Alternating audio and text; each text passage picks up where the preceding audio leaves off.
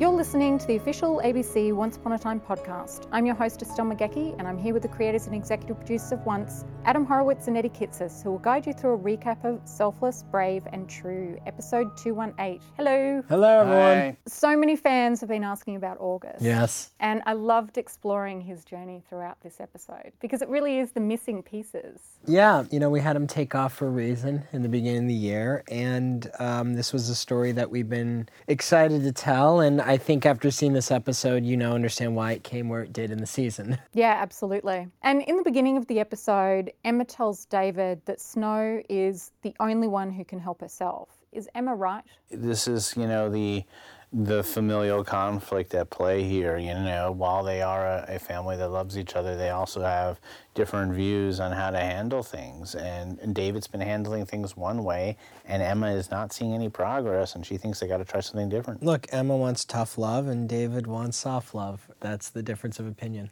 And when August and Snow are talking in the trailer, he says, But maybe some things you just can't come back from. Yeah. Does that statement hold particular weight with Snow? It holds a lot of weight with Snow because the reason you realize she's helping August throughout this episode is because if maybe August can be redeemed, she can be redeemed. And so she wants to heal her heart as well. Does Snow's faith in August's redemption somehow make way for her own? That's what she's hoping for. I think that she, in a lot of ways, is she's hoping that if August can be redeemed, then her heart can be lightened again.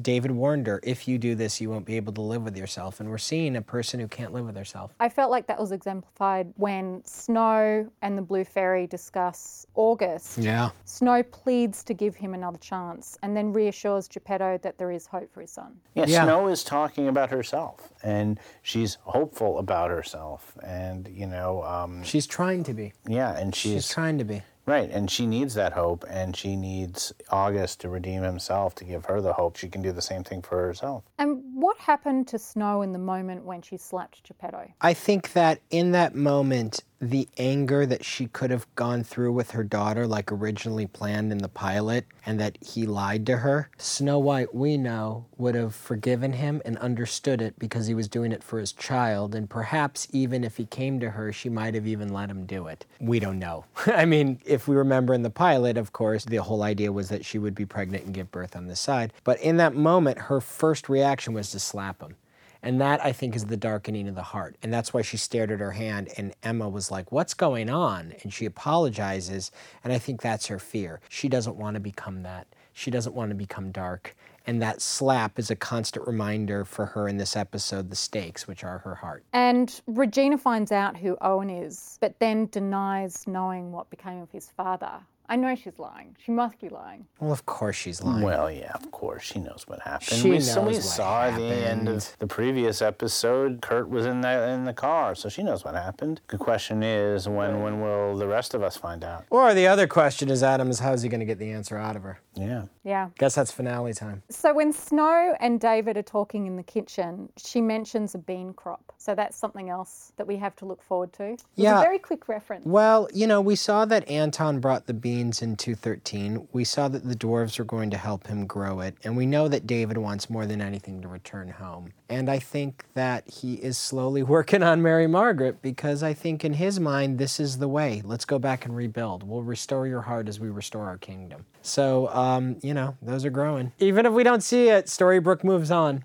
We know it's happening. Yeah. And in the hospital scene, when August stabs himself in the leg, it was excruciating to watch. Mm. Was that to demonstrate his own denial? When August stabs his own leg, he's trying to prove to the doctor that he is turning to wood. There is wood there, but like we saw last year, you can't see it unless you believe You it. have to be a believer, and the doctor's not a believer, so he's just seeing a crazy guy stabbing himself. Whereas from August's point of view, he's got a wooden leg and he's just stabbed wood, which is why the doctor freaks out and calls security, and, and August is on the run, and he's frustrated because he knows unless he can find a believer, he's not going to be able to find a cure or any way to help his situation. Yeah, and for us, you know, what it was in a character moment was instead of going back and helping Emma and doing what he was supposed to, he tried to find a shortcut. He tried to find an easy way out. He was hoping science could trump magic.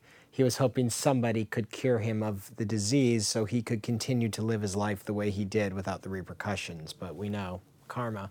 I really do enjoy the dragon character. Yes. Yes. It's a great character. He's the fun, dragon. And I loved the whole set dressing. Everything I thought was really brilliant. It just put you right into the scene. But I did find it interesting that the dragon takes payment from the soul. For him to be able to do his magic, he needs something that is priceless from you.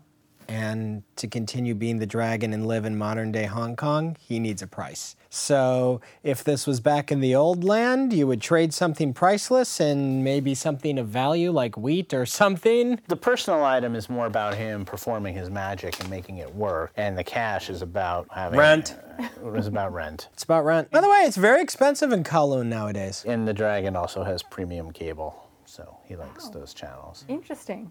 Why does Tamara kill the dragon? What threat was he to her? Well, that's an excellent question. That is the kind of question that leads into a bigger question, which is what is she doing? And now that we see her kissing Greg at the end, I thought he was just here for his father. What are they doing? Yeah, and Why are they doing this, Yeah, Adam? she certainly has an interest in magic, and she certainly didn't like the dragon enough to kill him. Well, to be fair, she also killed August. She tried. She came pretty close. She's after something. She's after something, and she certainly has negative feelings towards August and the dragon. So, what can we take from that? You just Keep have to keep watching. But that's exactly what we're about to explore in much greater depth in the coming episodes. yeah, in the last three. And just from that last scene, we actually learned that the she or her on his phone Yes. was always her. Yes. So it was very sweet that Pinocchio was given a second chance. Yeah, I know there are a lot of heartbroken fans because of Ian, who is fantastic. And, you know, I think this episode showed there is many more stories to be told about Ian in the real world. But for us, his happy ending was getting to start over and be the man that he always wanted to be, but never lived up to. And for us also, it's great to see Marco, who missed his son,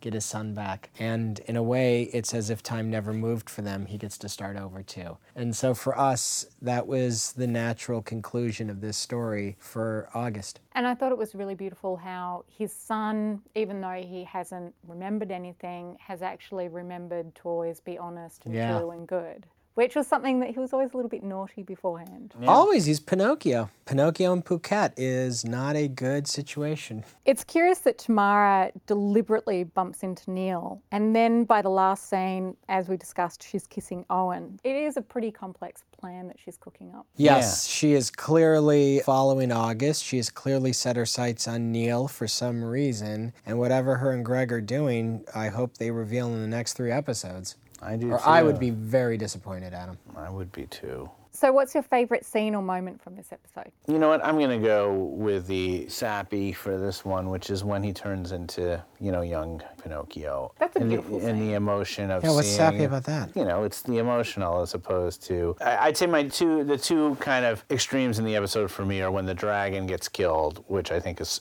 super awesome, and then the tugging at the heartstrings when we see August get another chance and get the chance to do it right this time and not make the mistakes he's made in his life, and to see the happiness in uh, Marco's face when he realizes he's going to have his son back, his adoptive son, and they can have a loving and great relationship for the rest of their lives. I loved the Tamara reveal. The phone drops. He says, "You know, ma'am," and then you realize, "Oh, wow. Okay, these things are are starting to be more than I thought they were." We have a couple of Twitter questions for you. Matt C asks Did Cora already know about Regina and Daniel prior to Snow telling her? She didn't know. You know, she, she maybe suspected and knew that something was amiss with her daughter and that her daughter was being rebellious in some way. I think she might have known they were flirting. I think she was smart enough to know her daughter had a crush on him. What she didn't realize was that they were going to run off that night, and that's what Snow told her. And Jessica Selzer asks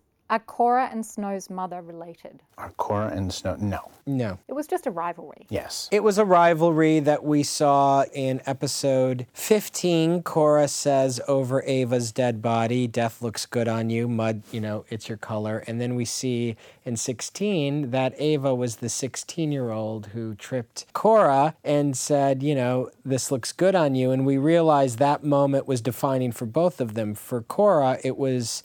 I don't want to take this anymore. And for Ava, it was the moment she realized, I can't be like this. And we see that, like Snow in uh, The Queen is Dead, she had to learn her own lesson too. And Jose Miguel asks, why didn't Emma notice that the outsider lied when he saw something weird in Storybrooke? The reason she didn't see the lie is because, as we saw in episode 17, Greg is Owen, and Owen has been to Storybrooke. Owen has seen magic. He's aware of magic. So what she asks him is, Did you see anything unusual? He says no, because that was exactly what he was expecting to see. He came there in search of magic. He came there in search of something. So when asked, Did you see anything unusual? And, and he says no, it's because this is all he knows of Storybrooke, and he's actually seeing what he expected to see. So Emma's all she's reading when she looks at him is someone who's telling the truth. It's like if you went to the North Pole, you would expect to see Santa. I would. And that's the only thing Emma cared about in that scene. And as far as the texting part of it goes, it's like for all, you know, Emma knows is he was drunk or he was just hiding it and trying to cover up something he did. All she cared about was the magical part of it. And that he passed with flying colors because he wasn't lying. Razor Devernex asks,